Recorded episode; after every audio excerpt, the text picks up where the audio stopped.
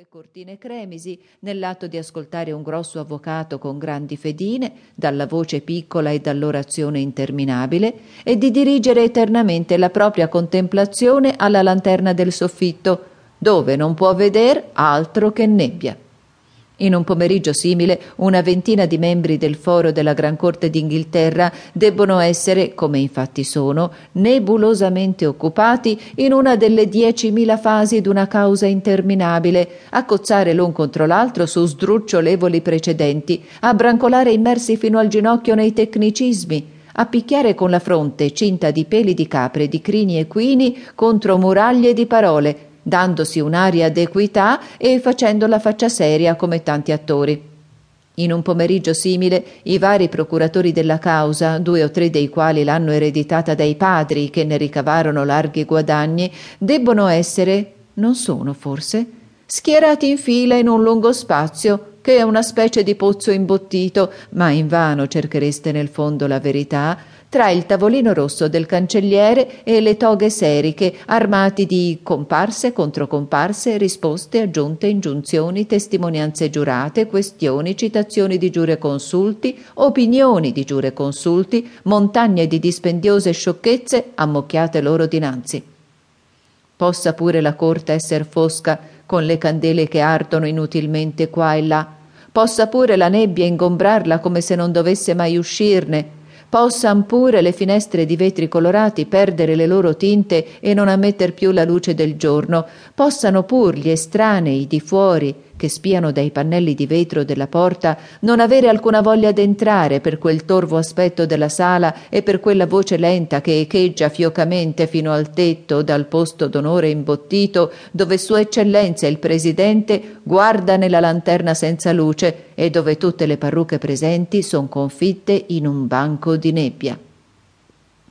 È questa la Gran Corte d'Inghilterra, che ha le sue case in rovina e le sue terre inaridite in ogni provincia, che ha il suo mentecatto esausto in ogni manicomio e i suoi morti in ogni cimitero, che ha il suo litigante rovinato, dalle scarpe scalcagnate e dal vestito frusto, in giro a far debiti e a elemosinare per tutto il cerchio dei conoscenti, che dà ai potenti forniti di denaro abbondanti mezzi di stancare il diritto che esaurisce così le finanze, la pazienza, il coraggio, la speranza. Sconvolge così i cervelli e infrange i cuori, che non v'è professionista onesto fra quelli che la praticano, il quale non darebbe, ma spesso non lo dà, questo consiglio. Soffrite qualunque torto che vi possa esser fatto, piuttosto che venire qui. Chi si trova nella corte di Sua Eccellenza? Il presidente in quel triste giorno, oltre il presidente, l'avvocato patrocinatore nella causa, due o tre patrocinatori che non sono mai in nessuna causa e il pozzo dei procuratori innanzi menzionato. V'è il cancelliere sotto il magistrato in parrucca e toga e vi sono due o tre mazzieri o portieri o messi o comunque si chiamino nei processi della Gran Corte. Tutta questa gente sbadiglia perché non cade mai una briccica di divertimento da Jan Dice contro Jan Dice, la causa di cui si tratta, già più secca d'una spugna da anni e anni. Gli stenografi, gli impiegati della corte e i cronisti dei giornali invariabilmente se la svignano col resto dei frequentatori quando appare Jarn Dice contro Jarn Dice.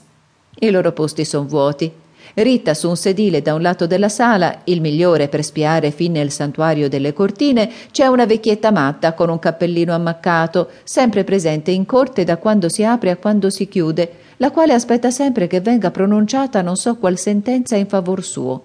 Alcuni dicono che ella sia realmente o che fosse parte interessata in un giudizio, ma nessuno lo sa di certo, perché nessuno se ne cura.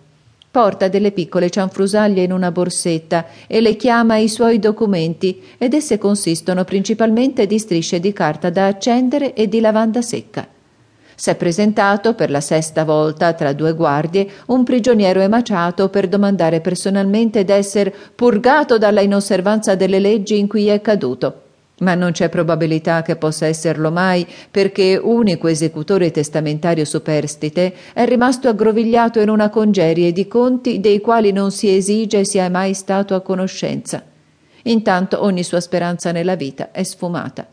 Un altro litigante rovinato che si presenta a intervalli regolari dallo Shropshire e fa ogni sforzo per rivolgersi al presidente